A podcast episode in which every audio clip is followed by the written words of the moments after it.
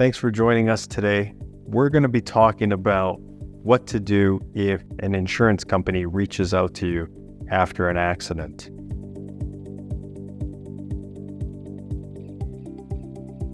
I guess this is twofold. One is if it's your own insurance company versus the insurance company of the at fault party.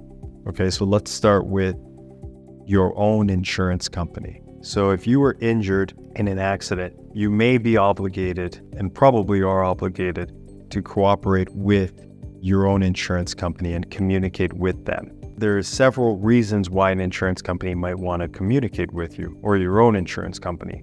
One would be if you're potentially at fault and a claim is coming against you, and so they want to investigating your side of the story. But the other way is if you're making a claim to your own insurance company for benefits because of an injury or disability. They're very different.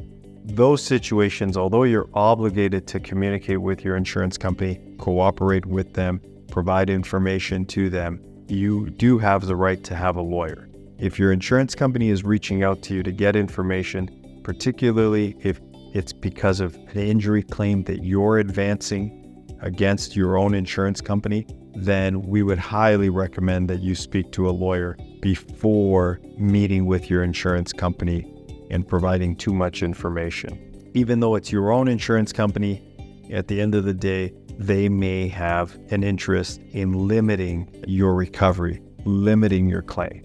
So, again, speak to a lawyer so that your meetings with your insurance company, if necessary, you have the benefit of a lawyer representing you and giving you advice. What happens if it's the other insurance company?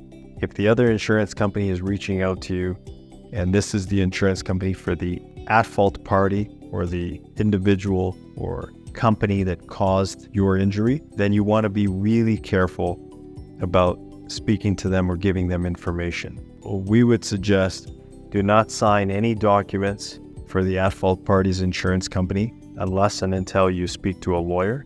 Do not give any statements, particularly recorded statements. The insurance adjuster is trained, they're sophisticated, they do this regularly. They can take a statement that ultimately that can be used against you to either minimize your claim or defeat your claim. Sometimes insurance companies will try to quickly uh, settle a claim so that they can get away with paying as little as possible. If they offer you money to settle your case, don't be in a hurry to accept this and sign off on settlement documents until you've obtained the advice of a lawyer.